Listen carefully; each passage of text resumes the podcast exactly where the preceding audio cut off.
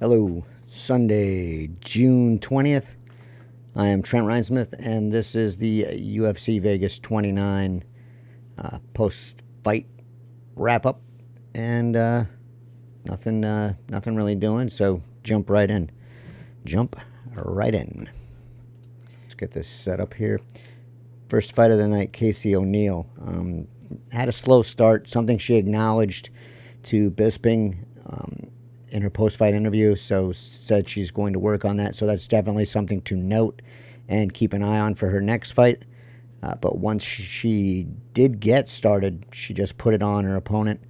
Um, the, once she set her pace, it was very impressive. It was fast. It was overwhelming. Her output was high.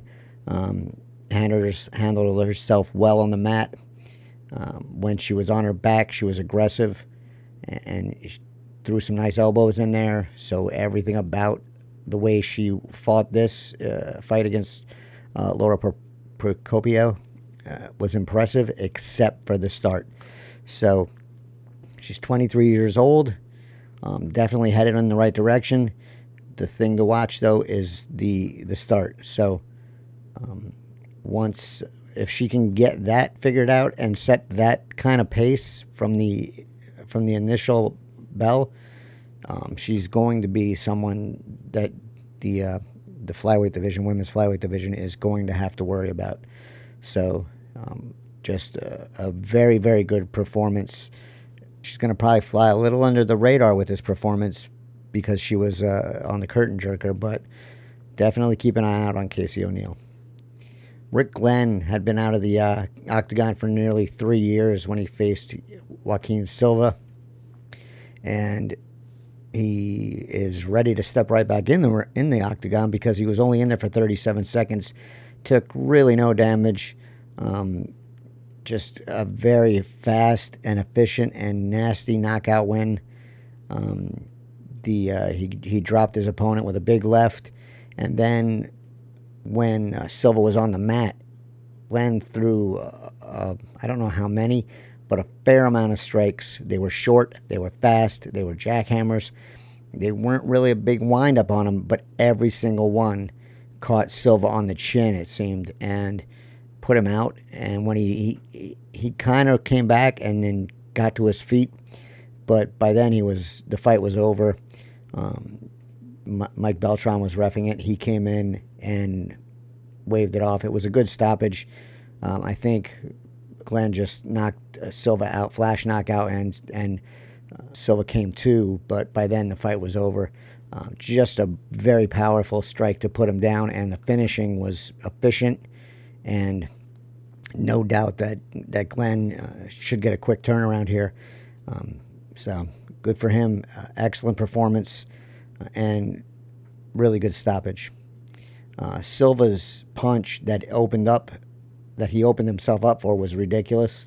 He kind of hopped into it, and I mean, Glenn probably had time to throw the counter just how big the punch was on its own. But when he added that extra step, that delayed it even more. And so the counter left when it came, it had nothing to hit but Silva's head.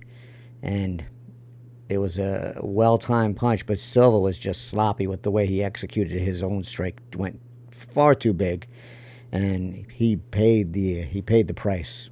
Definitely paid the price. Khaos Williams, um, really nothing to say about the Josh Parisian and, and Rocky Martinez fight, split decision heavyweight fight.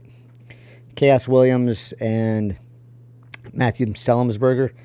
Talk about Semelsberger first. Selms, this was going to be a uh, supposed to be a, a, a good striking battle, but Semelsberg just was too focused on landing one big punch, and that never came. Williams, on the other hand, was more focused on putting the volume out there and controlling the fight and doing damage. So Semelsberger had moments, and no doubt he has power, but he needs to get his power dialed in and, and be more efficient, be more active, and not just rely on that power. So um, he worked well behind his jab when his corner told him to do so, but his focus up until that point was power, power, power, power. Once the jab got em- empl- employed, things looked better, but it was a little too late, and uh, he couldn't get he couldn't take control of the fight from that point. Williams was already well on his way to to winning. So something the corner and the fighter have to work a little better together on, um, but still pretty young in his career, so something he'll probably be able to dial in and should be able to dial in. But um, at the UFC level, power alone is not going to be, unless you're a heavyweight, power alone is not going to be what gets you through. You have to mix it up a little better. And so, learning lesson here from, from Semelsberger. Uh, Williams, though, looked very good. Uh, pressure and volume, pressure and volume. Um, and that's what won him the fight. Whereas Semelsberger was happy to throw one, one power strike, Williams was the one that was scoring with um, combinations and and uh, racking up points in that way. So this was a good win for Williams, who was coming off a, a loss uh, in his last fight. So a good bounce back shows that he's uh, learned a little something and added a little something to his arsenal. Positive, big positive for him. Um, Virna Jandiroba, extremely aggressive against Kanako Murata. Um, she showed improved striking and strong grappling, and just dominated her way to a second um, second round TK, uh, TKO. Yeah, TKO because of arm injury. Um, so former Invicta strawweight champ, two two uh, two strawweight losses in the UFC, one to Carla Esparza and one to Mackenzie Dern. So she's her only losses are to pretty high level um, UFC fighters. One a former champ, one expected to become a champ at some point. So this was a very good fight for her. Um, showed development in her striking, and just a, a, a, real attack on that armbar, which injured her opponent. Um, I'd have to give some props here to Murata. She fought through that armbar, and I don't know what the in the end what the injury was was to her arm, but she could not use it in the second round. It was obvious, and the the doctor came in and, and correctly waved off the fight. Um, um, just because she was able to fight through the second round doesn't mean she should have. Um, you, are if you're only using one of your arms and, and it's a striking fight, you're not going to go very far. But I got to give her props for even trying and uh, working, trying to work through that and trying to do whatever she could. So, uh, good effort from Murata, but Jandiroba is uh, just was a very very good fight, um, and I, I think uh, she's someone to be paid attention to. And if she continues to develop her striking to go along with her grappling, she's uh, she's going to go pretty pretty far, I think. Uh, Matt Brown fought Diego Lima, and they mentioned this uh, multiple times, but Brown is 40 years old, and he just knocked out uh, Lima. Nasty, nasty one punch knockout. Uh, Brown told Michael Bisping that they had figured out, him and his team had figured out that Lima had a, an opening, a weakness in the striking game, and that this was the plan. The way that Brown finished it was the plan all along, that they had drilled that. And while the first round wasn't all that great for Brown, the second round when he finished this with um, 302 the second round, just perfect timing. Um, just deaded him, uh, red face planted him. Um, big, big win. Ended a two fight losing skid for Brown. So he, I mean, I don't think the UFC was going to let him go on three fight losing streak, not a Matt Brown. Um, so he's back in the win column, and good for him. And I want to, you know, a Matt Brown fight, you know, win, lose, or draw is most likely going to be an exciting fight unless his opponent is going to work a style that is uh, just anti striking. But Lima didn't do that, and he paid the price. Uh, Bruno Silva met Wellington Turman. Uh, Silva was supposed to debut with the UFC in 2019, but got popped for steroids by USADA and got a two year suspension. Said he didn't take anything, but the uh, suspension stood. Uh, and so he made a, a big, big statement in, in beating Wellington Turman at 445 of the uh, first round TK, uh, KO for him. Um, just Turman took him to the mat, but Silva ended up in Turman's guard, and he did a great job of posturing up. And Turman could not control his arms, uh, his hands. and nor his posture. And Silva just, you know, powered it, powered uh, power strikes from inside the guard and knocked him out. Excellent, excellent performance. Hopefully, you know, he can stay busy, stay in the octagon, and move forward. But this was a great, great debut for him. Um, and yeah, um, excellent, excellent performance. Um, Seung Woo Choi and Julian Erosa, excuse me, lasted 97 seconds. And Woo Choi, whew, this was fast, was uh, powerful. His striking, his techniques were on point, uh, using kicks, punches. He looks like he could be someone the featherweight division is going to really have to watch out for. And if you didn't see this fight, which won a performance of the night for him, and Matt Brown also won a performance of the night. If you didn't see this fight, well, I would say watch the uh, at least the first four fights of the main card. Um, you can skip over the heavyweight co-main and definitely watch the main event. Um, but the, when he landed the finishing blow in this, it sounded like someone was cracking a board. Uh, it was nasty. It was a nasty finish, and uh, his profile should go way up, as many people noted on social media. Um, I think he's South Korean. If I'm wrong about that, I apologize. But he is. Oh, I can check here. Yeah, he is South Korean, and he speaks English, which was noted on the uh, on social media by many people. I'm not a big booster of the uh, learn to speak English thing. I think it's kind of stupid um, and kind of um, I don't know. I, I don't like it. it. It doesn't sit well with me because it's not necessary in a sport like this. But a lot of people think that is important. I'm not one of them, but they said uh, everyone noticed that he uh, speaks pretty good English, and that um, so this should be a big, probably a star turn for him. Marlon Vera and Davey Grant a rematch, and Vera, who did not win the first fight, looked just fantastic in this in this rematch. Probably lost the first round, but second and third, he was just coming out and firing and you know bloodied Grant up badly, uh, and just dominated the fight from the second and third rounds. So Vera, who um, this was was was rightfully fight of the night, um, and might be a dark horse for fight of the year. Um, just a, an excellent uh, competitive fight, but Vera was clearly the winner. Grant just showed tons of guts, tons of will, tons of heart. He could have gave up at any point, especially when Vera was going for submissions and had them in pretty deep. Uh, Grant would not quit. He was badly bloodied, beaten, but he was not going to go easy for Vera, and he did not. And uh, the, those two were re- rewarded with a a fifty thousand dollar bonus each. And um, someone pointed this out as well on social media that they would rather see the trilogy between these two than the trilogy between Poirier and McGregor. And I don't disagree. This was an exciting fight. It was a fight I was looking forward to before the event, and it's a fight I walked away from extremely satisfied.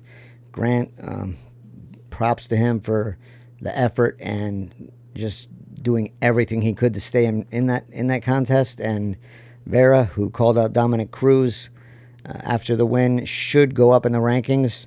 Um, I think he was 15th at the start of this fight, but uh, the uh, the bantamweight division is pretty deep, and uh, the performance these guys put on with Grant not ranked and Vera at number 15 tells you how deep that is.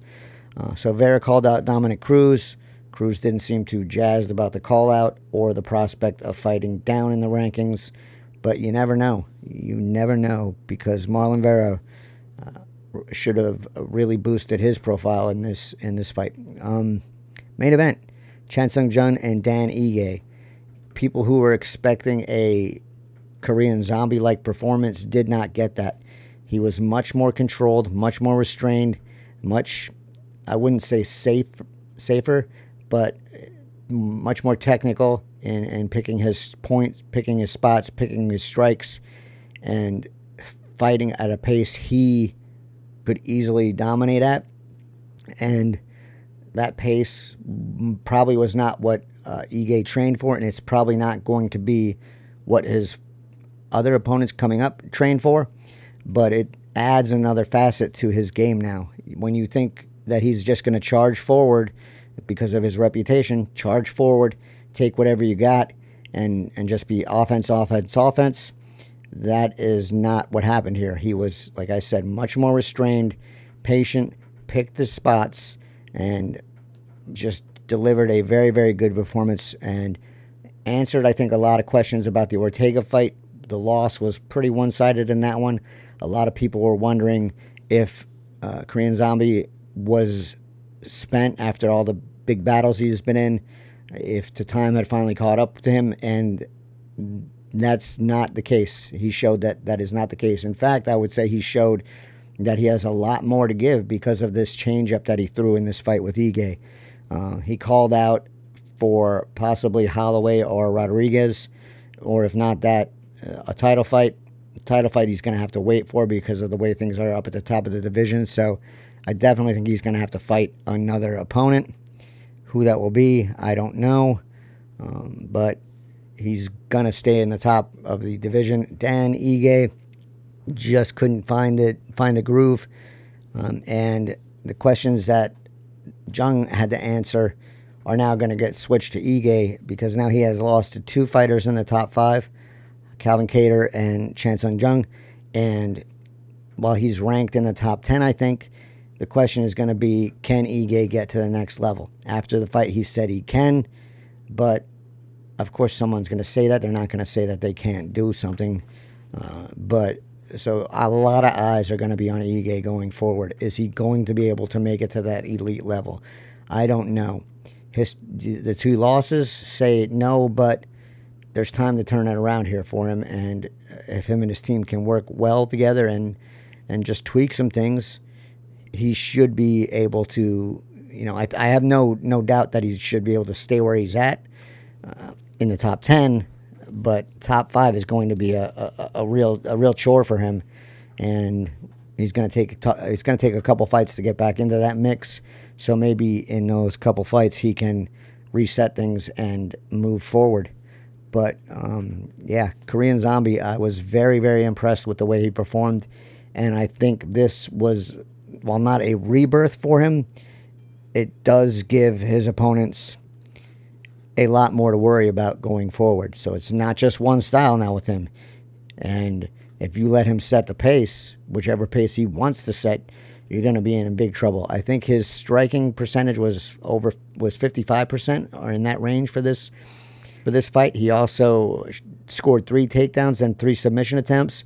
He had not had a takedown or a submission attempt since he fought Dustin Poirier, and I think that was nearly ten years ago. He won that fight. It was a I think that was one of the fight. Uh, if I'm if I remember correctly, it was up for fight of the year. While the Ige fight will not be up for fight of the year, it will be up for a kind of a. It was kind of a reinvention of sorts for Korean Zombie, and it should drive him forward and get him a if if if people above him are available, get him a, a high highly ranked opponent. Um, don't think he's going to get a title fight because that is kind of a mess. But if Holloway's out for a while, things could get very interesting in that division. Um, but I really like this card. Uh, I wasn't too jazzed about it going in, but it really delivered. The the heavyweight co-main event, uh, withstanding that one was not that great. Um, but other than that, I, I thought this fight card went by very quickly. Uh, the finishes at the start of the main card were impressive. The Vera Grant fight rightfully got fight of the night. Um, everything award wise, I think, checked out, uh, bonus wise, rather.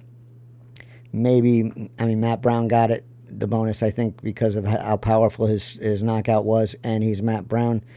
Um, but I'm not going to complain that he got it over. Um, who did I have thinking I should get it? Maybe Rick Glenn. Um, maybe Rick Glenn got should have got it. Bruno Silva should have got it maybe, but Matt Brown, I'm not gonna I'm not gonna complain by any means that he got the uh, performance of the night because he's Matt Brown. He's 40 years old and he starched that dude. So that's all I have for the UFC Vegas 29 fight fight card wrap up. Um, and I'll be back tomorrow to hit the news. And I'm also, I think I'm going to have at least one round, uh, uh, one story of um, score on scoring. If I can, I will do video for that, and we'll see how it all goes and everything comes together. But UFC Vegas 29, very good fight card. Um, Marlon Vera, Chan Sung Jung, big winners. Bruno Silva, Matt Brown, great card. Looking forward to uh, what comes next week. So until tomorrow, everyone stay safe.